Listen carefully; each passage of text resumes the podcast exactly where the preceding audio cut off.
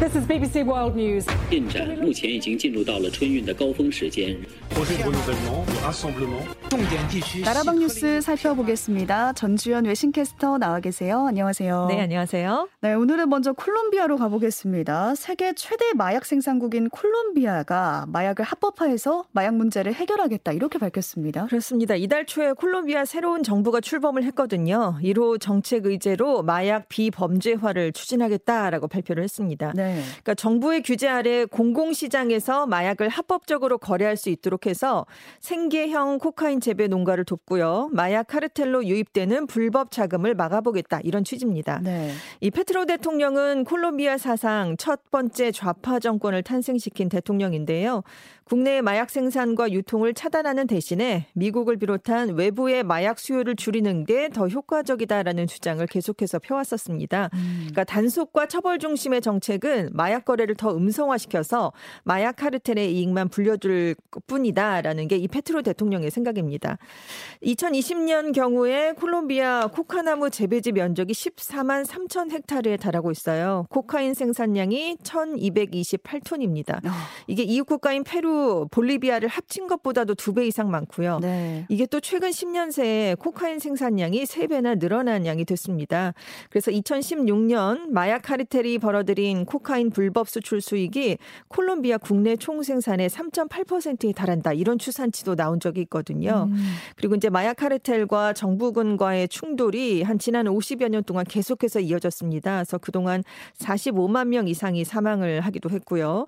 그래서 페트로 정부는 마약 시장이 양성화되면 수익성이 낮아지니까 마약 밀매가 사라질 수 있고 또 마약 카르텔로 흘러드는 자금도 차단할 수 있다. 이렇게 주장하고 있습니다. 근데 이 콜롬비아산 마약이 가장 많이 유통되는 곳이 미국이잖아요. 그렇습니다. 그래서 콜롬비아가 이 마약 합법화 움직임을 보이니까 미국이 좀 공개적으로 반대 뜻을 밝히고 있는데 이게 좀 국제적 갈등으로 확산될 수도 있을까요? 어, 지금 뭐 그런 전망이 나오고 있는데요. 네. 지금 미국이 콜롬비아 마약 카르텔에 말씀하신 것처럼 최대 거래처예요. 그래서 음.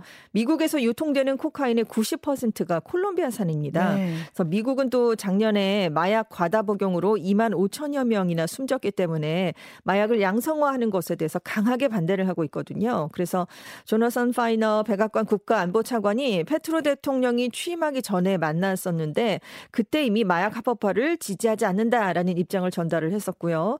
짐 크로티 전 마약 단속국 차장도 코카인 거래 합법화는 불법 밀거래를 없애지 못할 것이고 음. 그 공백을 메울 누군가는 항상 존재하기 마련이다라고 우려를 나타낸 적이 있습니다. 그래서 네. 지금 미국 대표단이 다음 주에 콜롬비아를 방문할 예정이기도 하고요.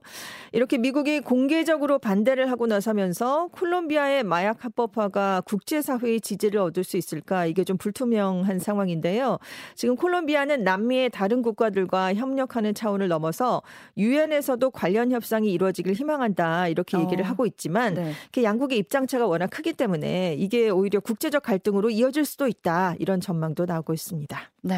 또 우크라이나 전쟁이 여전히 현재 진행형인데 게다가 오늘이 독립기념일이잖아요. 네, 오늘 우크라이나 전쟁 6개월이 된 날이기도 하죠. 네, 긴장도가 정말 높아지고 있는 상황인데 이 와중에 우크라이나의 한 여행사가 우크라이나의 전쟁터를 둘러보는 관광 상품을 출시했어요. 그렇습니다. 우크라이나 여행사 비짓 우크레인이라는 곳이 있는데요. 이게 7월부터 전쟁으로 폐허가 된 우크라이나의 도시를 둘러보는 가이드 투어를 제공하기 시작했습니다. 어, 가격이 1인당 50유로, 우리 돈으로 6만 6천 원 정도예요. 그러니까 러시아군에 의해서 피해를 입은 우크라이나 수도 키이우를 비롯한 여러 장소를 둘러보면서 폐허 속에서 불에 타버린 군용 장비 또 폭탄 잔해들을 가까이서 볼수 있는 상품입니다. 10명 이하의 인원으로 구성이 되고요. 한 3, 4시간 걸리는 투어인데 이 참여자들은 언제 발생할지 모르는 공습에 대비해서 투어를 하기 전에 가이드에게 긴급 대피 요령 등을 교육을 받는다고 합니다. 이런 상황에서 가는 사람이 있나요? 네, 150건 이상의 예약이 이미 이루어졌대요. 어. 그런데 이 중에 15건은 미국인이 예약한 것으로 파악이 됐고요. 일단 여행사 측은 우리 투어는 사망이나 재난, 파괴의 장소로 방문객들이 몰리는 dark tourism과는 다르다. 이 투어는 우크라이나 시민들 자신들의 저항 정신을 보여주고 전쟁 중에도 삶은 지속된다는 걸 세상에 알릴 기회다라는 설명을 내놓고 있습니다. 그래서 파괴된 도시와 저항하는 사람들을 보기 원한다면 꼭 방문하라 이렇게 강조를 하고 있어요. 아.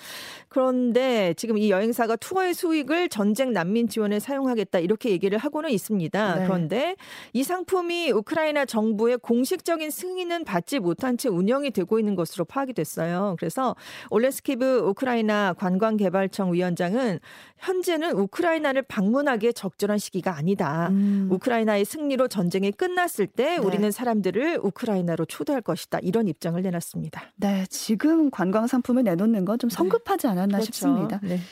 유엔 주요 회원국들의 기부금이 러시아의 침공을 받은 우크라이나에 좀 올리면서 중동과 아프리카 지역의 빈곤 국가에 대한 유엔 지원은 좀 줄어들고 있다고요. 그렇습니다. 유엔이 올해 200만 명 이상 인도적 지원을 위한 유엔 산하 기구의 모금 목표액이 우리 돈으로 65조 4천억 원 정도인데 올해 7월까지 이게 3분의 1 정도밖에 모금이 되지 못했다라는 발표를 내놨습니다.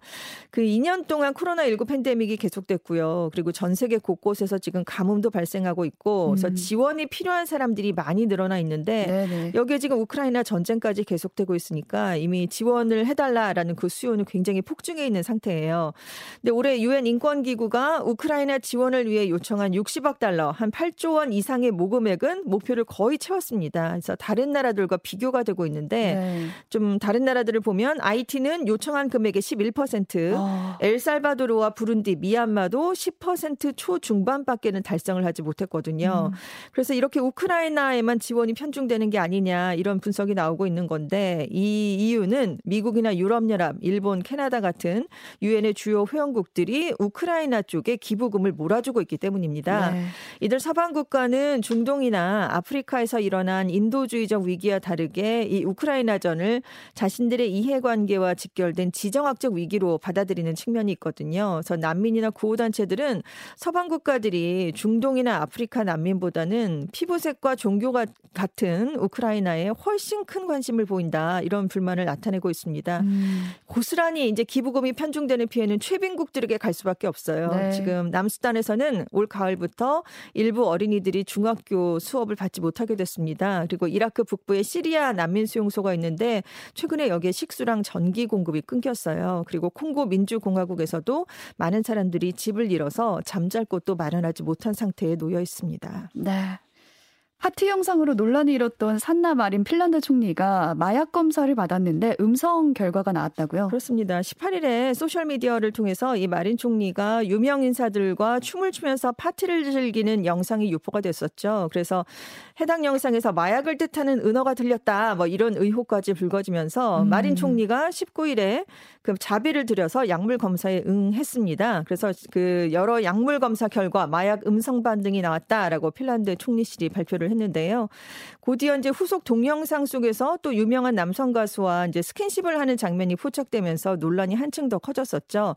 그래서 한 국가의 수장으로서 품격과 책임을 잃었고 나토 가입 등으로 안보상 중요한 시기에 부적절한 행동이 아니었냐 이런 지적이 나왔었는데요. 네. 마린 총리는 법에 어긋나거나 도덕적으로 부적절한 행동은 하지 않았다라면서 2022년엔 의사 결정권자들도 파티에 가는 게 받아들여지길 바란다라고 호소를 했습니다. 그래서 지금 SNS에서는 싼나와 연대를이라는 해시태그를 내걸고 여성들이 춤을 추면서 친구들과 어울리는 영상을 올리고 있어요. 그래서 마린 총리를 응원하는 영상이 이어지고 있습니다. 네, 산나 마린 핀란드 총리 소식까지 전해주셨습니다. 전주현 캐스터와 함께했습니다. 고맙습니다. 네, 감사합니다.